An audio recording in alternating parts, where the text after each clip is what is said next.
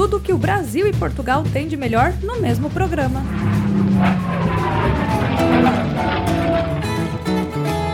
Acompanhe agora o Sem Escala.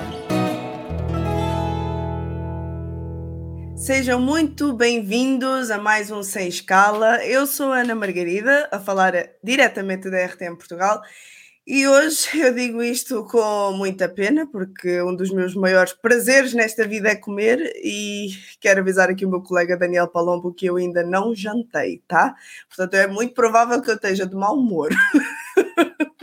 E eu sou o Daniel Palombo, da RTM Brasil, aqui do outro lado, e eu acabei de almoçar às pressas, comi uma comida deliciosa, feita por mim, mas estava boa, então, então eu tô mais tranquilo, eu tô amansado, porque eu já comi. Mas não tomei meu cafezinho ainda, porque para mim é tradição, tem que comer, depois espera um pouquinho, né, toma uma água, toma um cafezinho com chocolate, aí só pôr na cama e deixa descansar lá. Não, tu tens o benefício do chocolate, eu é só mesmo o cafezinho, aí é a ordem do dia, é acabar de então, comer e um cafezinho depois, sem dúvida alguma. Mas olha, pelos vistos a nossa conversa hoje ela vai rodar muito em torno uh, da comida. E olha, curiosamente, eu não posso deixar de referir isso, uh, não só porque cresci com a minha avó e com a minha mãe e vi sempre elas a cozinhar, mas tu sabias que eu acabei por trabalhar na cozinha de um restaurante e de um hotel? Trabalho a minha vida gira mais em torno de comida do que eu pensava. Tem aquelas pesquisas que falam assim: ah, a gente passa não sei quantos por cento da vida dormindo. Eu não sei de quanto tempo por cento a gente passa comendo, mas deve ser uma coisa assim grandiosa também, né, Ana? É, mas ainda bem, né? Porque é um grande prazer a gente poder comer, e principalmente comida boa. E para nos falar um pouquinho mais acerca disso, nós hoje temos um convidado muito especial e é um chefe de verdade. Portanto, sim, a comida vai ser. A comida não o tema vai ser só comida. Eu não consigo tirar a comida da cabeça agora. Apresentamos então o Luís Rosário. Seja muito bem-vindo, Luís. Olá, muito boa tarde. O Luís, para quem não sabe, ele é subchefe no restaurante Alexandre Matia, em Marselha, na França. E, assim, já para atacar, qual é que é a tua especialidade na cozinha? Nós queremos saber. Lá está é uma questão. Posso fazer qualquer tipo de coisa que vai ser boa, de certeza. Desde que o produto seja bom, uh, já é, como se costuma dizer, já é meio caminho andado para, para tudo correr bem. E o segredo, e o segredo é manteiga, manteiga, manteiga da culinária francesa ou não? É sim, senhora. É sim, senhora. É sim, senhora. É, é manteiga como eles dizem, partout, é por todo lado, é, é uma coisa, é como nós, com o azeite, eles uhum. é com manteiga. Sem dúvida alguma. Uh, eu acho que sim, daquilo que tu já comentaste, volta e meia, tu fazes sempre assim as tuas especialidades. Uh, como é que chegaram, e esta pergunta é para os dois, como é que chegaram assim ao gosto de cozinhar? Assim, a desenvolver mesmo os pratos e a ter gosto em cozinhar, não só em comer, mas também em cozinhar. Eu já disse, eu sou suspeita, eu cresci com uma mãe e uma avó que passavam a vida na cozinha e eu obrigatoriamente via-as cozinhar e ganhei o bichinho também. Com vocês, como é que foi? Começa aí, Luiz.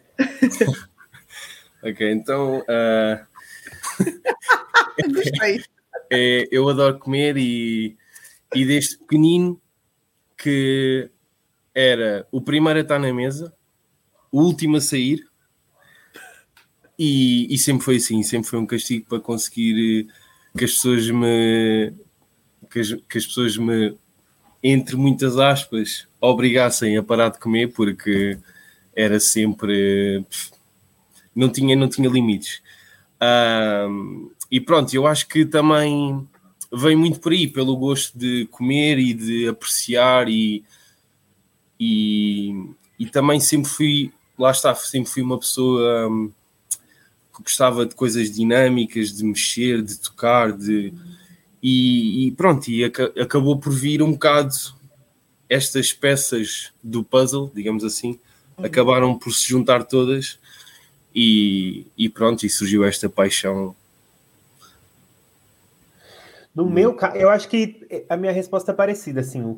Por quê? Porque eu amo comer. Mas eu acho assim, minha avó sempre cozinhou muito, meu pai, minha mãe, todo mundo eu sempre vi cozinhando. E por causa da igreja também, né?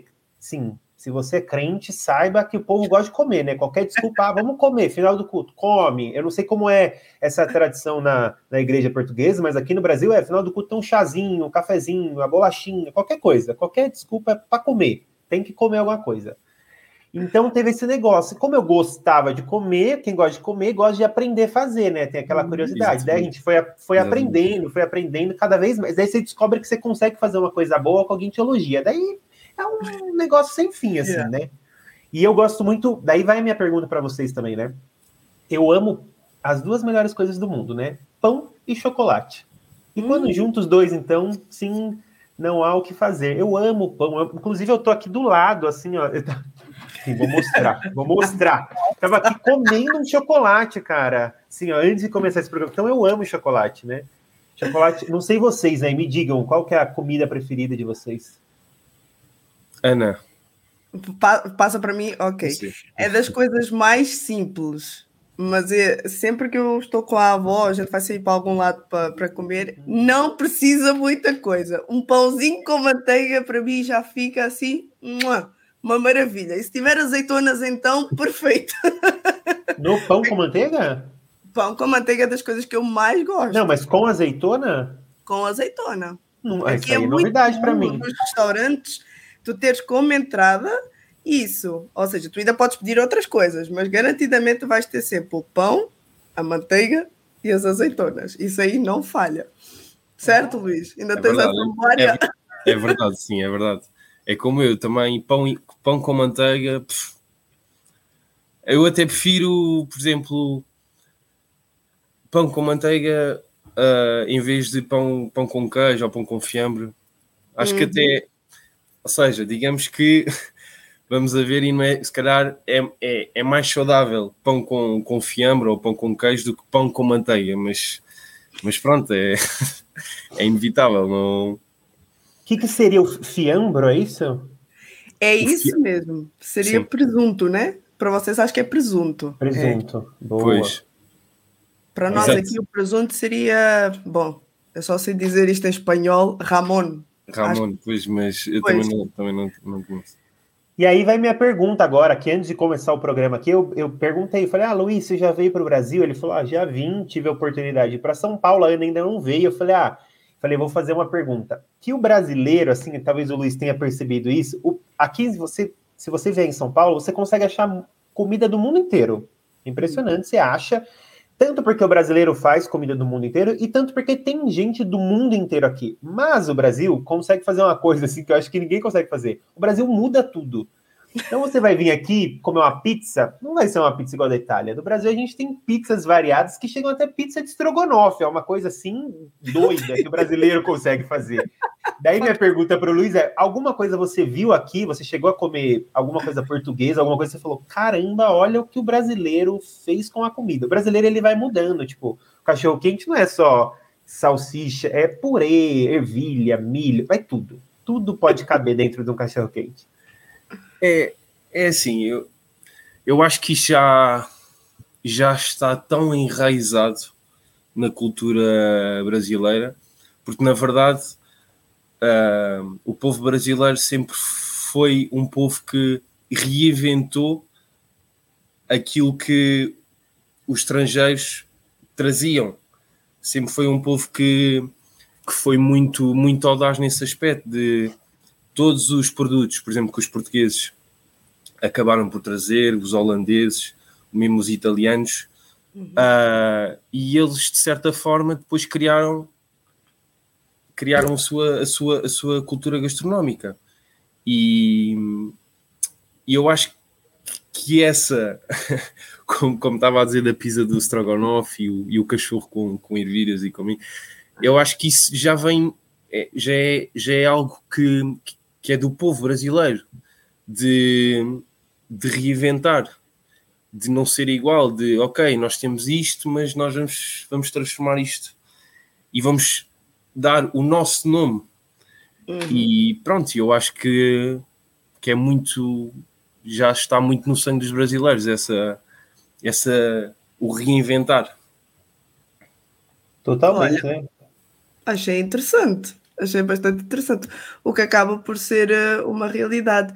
Um, eu não sei quanto a ti, Luís, porque agora, pronto, o que sabemos é que tu estás na França, tu trabalhas aí no, no restaurante, inclusive és subchefe. Penso que a gastronomia, porque o Brasil depois também é muito amplo, certo? É como aqui em Portugal, nós somos um país pequenino, mas a cultura gastronómica ela difere muito. Eu do Algarve, nós somos muito mais de, do peixe e tudo mais.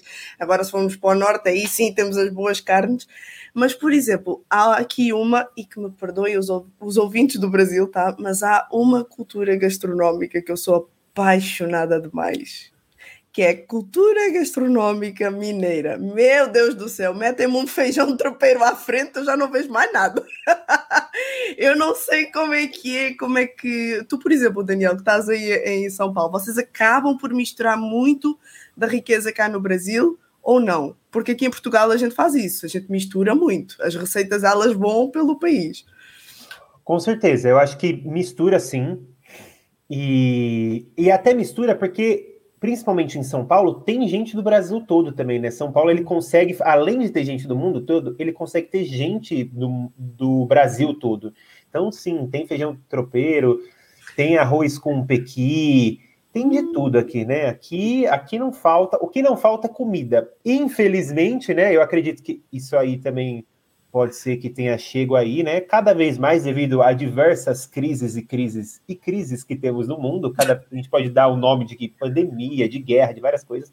A comida, infelizmente, ela tem subido o preço e tem tirado às vezes da mesa de muitas pessoas a variedade é, e a riqueza que o legumes, principalmente no Brasil, né? Legumes, frutas e verduras, como é rico aqui no Brasil, é muito rico, né? É, às vezes tira isso da mesa do brasileiro, mas sim, Ana, é, quando vir para cá vai passar muito bem, muito bem. ah, isso sem dúvida. E Luís, como é que é por aí? Como é que foi agora lidar com a cozinha francesa? Porque é das mais, assim, aclamadas no mundo. Como é que está a ser para ti essa experiência? Está a ser... Está a ser gratificante em, em vários aspectos, uhum. tanto a nível profissional como a nível pessoal. Diga-se que foi uma transformação, digamos, um pouco radical, porque ao fim e ao cabo deixei, pronto, deixei família, deixei namorada, deixei um, por um tempo, não é? Uh, uhum. E vim, vim para aqui viver. Mas é bom comer, né, gente? Mas às vezes a gente, a gente exagera, né? É, onde é que vocês acham que fica essa linha que a gente passa para a famosa gula, onde a gente exagera? Eu costumo brincar e falar assim, onde a gente come sentimentos, né? Quem gosta de comer, come muito, daí quando às vezes gente, as coisas não estão bem, eu brincava isso com um amigo meu de faculdade, saía da aula e falava, nossa, a aula foi muito boa, a gente merece um chocolatinho, né? vamos comer. Então, a aula foi muito ruim hoje, a gente merece um chocolatinho. Vamos, ele falou, qualquer coisa se justifica. Eu falei, lógico, entendeu? Não precisa ter um motivo, mas às vezes a gente acaba passando esse limite, né? E, e vai para gula, né? A gente exagera, né? É verdade. É assim, eu, por acaso, agora lembrei-me aqui de uma, de uma pequena coisa que na minha família é assim muito falada, uh, que é... E isto lá está, já vem do dom de amar comer Uh, que era eu com provavelmente sete, sete anos, seis, seis anos, uh, eu, pronto, muitas das vezes ia o verão para a casa dos meus avós, porque eu tenho família no norte de Portugal, uhum. um, e passava lá os meus verões todos.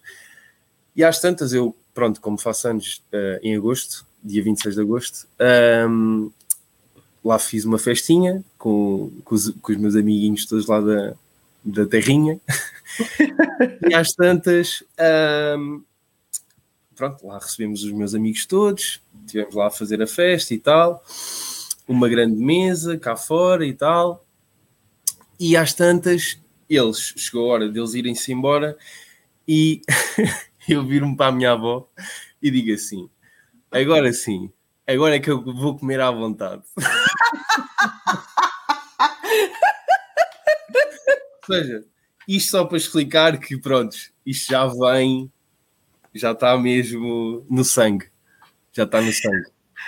Bem, isso é complicado porque é a mesma coisa quando nós temos alguma coisa, estamos a comer à frente da pessoa e ficamos assim, por favor, não peças, não peças, não peças, eu não tenho que recusar ou tenho que dar, por isso exatamente, que exatamente. fez lembrar muito desse episódio. Mas olha, é bem curioso porque uh, a minha questão da comida e, e, do prezar a comida, prezar a mesa, eu acredito que no Brasil também seja assim, mas nós portugueses assim, prezamos muito a mesa. A mesa, ela é uma desculpa para tudo. Tal como tu tinhas, Daniela, desculpa também se a aula era boa ou má para ir comer o chocolatinho, a gente aqui tem a mesa como desculpa para tudo. E é engraçado porque acabam por, ver, por haver certas tradições que ao longo da vida vão nos incutir a comer. Uma que eu agora me estava a lembrar, eu, eu acho que tu, Luís, também deves ter passado por isto. Toda a criança da geração 90 porque pelo menos é as que eu tenho assim mais uh, proximidade. Sempre que o pão caía no chão e nós já não podíamos voltar a comer, eu não sei se isso acontecia na tua casa, Luís.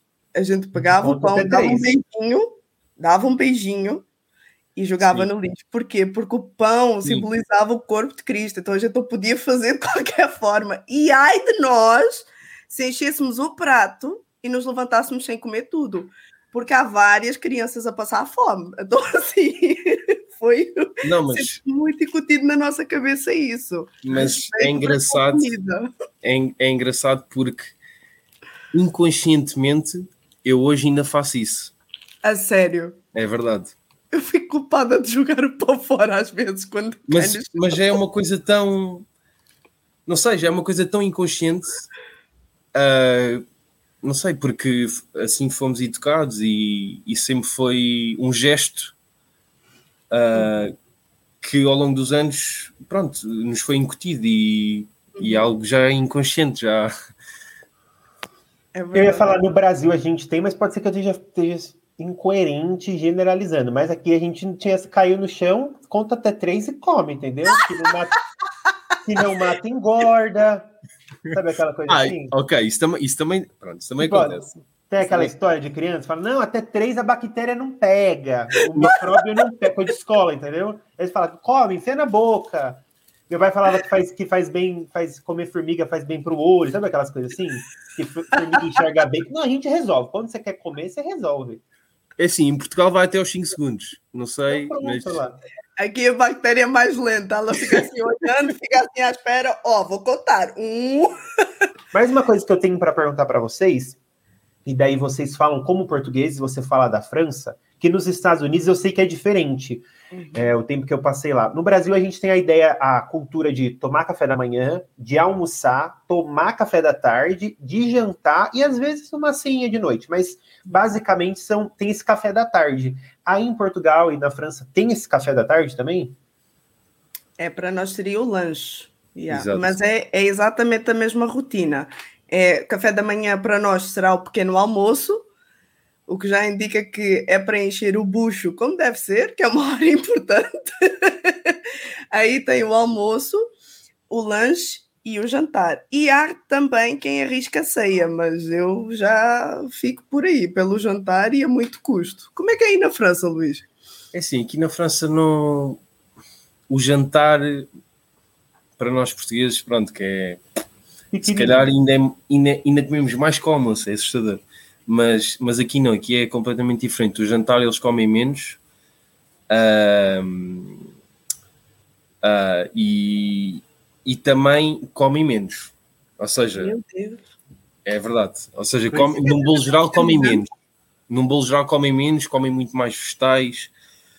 Uh, por exemplo, nós em Portugal eu sei que pronto, é, é hidratos, é hidratos ao almoço, é hidratos à noite, é, é, é, quando, é quando dá, quando, quando dá a gente pumba. mas, mas não, aqui em França são mais são mais moderados nesse, nesse aspecto, são mais. Não comem é croissant, tanto. macarrão, coisinha mais. É baguete. oh, pai, eu tenho que fazer isto. É. E falando sobre isso, né, sobre experiência, sobre estar à mesa, né, é, a gente percebe isso desde muito antes, né, na narrativa bíblica, né, um povo uhum. que estava sempre, sempre à mesa, né. A gente vê uhum. isso tanto tanto no Antigo Testamento, né, quanto tanto com o povo de Israel, né, é, mas a gente vê isso em Jesus, em Cristo também, né, essa, é, eu gosto muito de um amigo que ele fala assim, né, que quando Deus quis libertar o povo de Israel, né, do Egito, ele marcou um jantar não marcou um culto, né? Então Deus tem essa ideia da partilha da mesa muito forte, né? Da gente se unir em torno da mesa sobre repartir, inclusive no filme, né? Não voltando, mas falando rápido sobre isso, né? Lá do filme quando vai não olhe para cima quando vai acabar, né? Eles marcam um jantar, né? A última coisa que eles querem fazer é tipo assim partilhar, né? Então tem isso dentro do ser humano essa ideia de sentar à mesa e partilhar, né? De transpor a experiência, mas, mas de dividir, né? De dividir, de estar junto.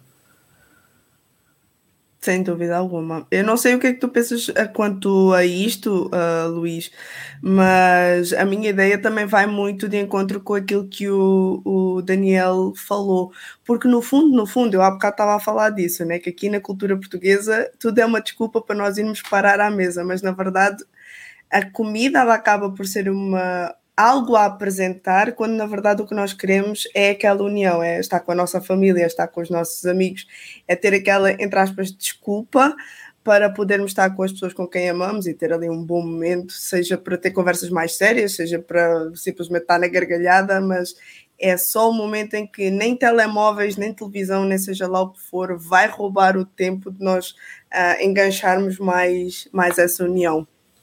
É verdade, é verdade. E e eu acho que, bem, o estar à mesa tem, para mim, tem, tem inúmeros, inúmeros significados, como união, como ligação, partilha, crescimento, responsabilidade, uh, troca de afeto, amor, prazer, tem, é, tem verdadeiramente muitos significados, mas que um, acaba sempre por, uh, por no final uh, completarmos o desejo do ser humano, uhum. que é uhum. sempre a troca de afeto, o amor, uhum. e, e eu acho que é, é, é, muito importante e nos dias hoje com o estarmos uhum. todos, todos juntos à mesma hora na mesa, o tomarmos se, estamos, se temos a possibilidade, por exemplo, de estarmos juntos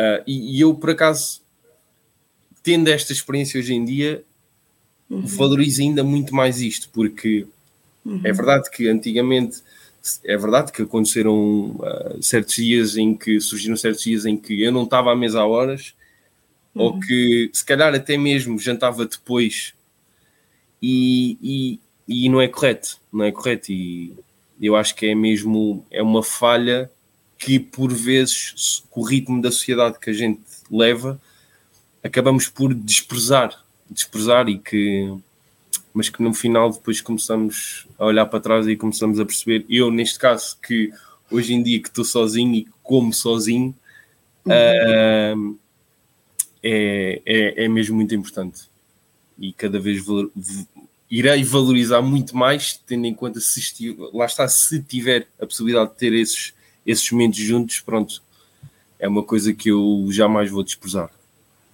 É. A fome não, não foi criada para que a gente a mate, né? A fome foi criada para que a gente se encontre no, no mesmo pé de manga, né? Daí a gente bate um papo e, e conversa, né? Jesus faz isso com a gente, né? A gente vê isso o tempo inteiro nas narrativas, né? Em Emaús, lá, com os discípulos, né? Uhum. Quando Jesus parte, os olhos deles são abertos e ele não come, né?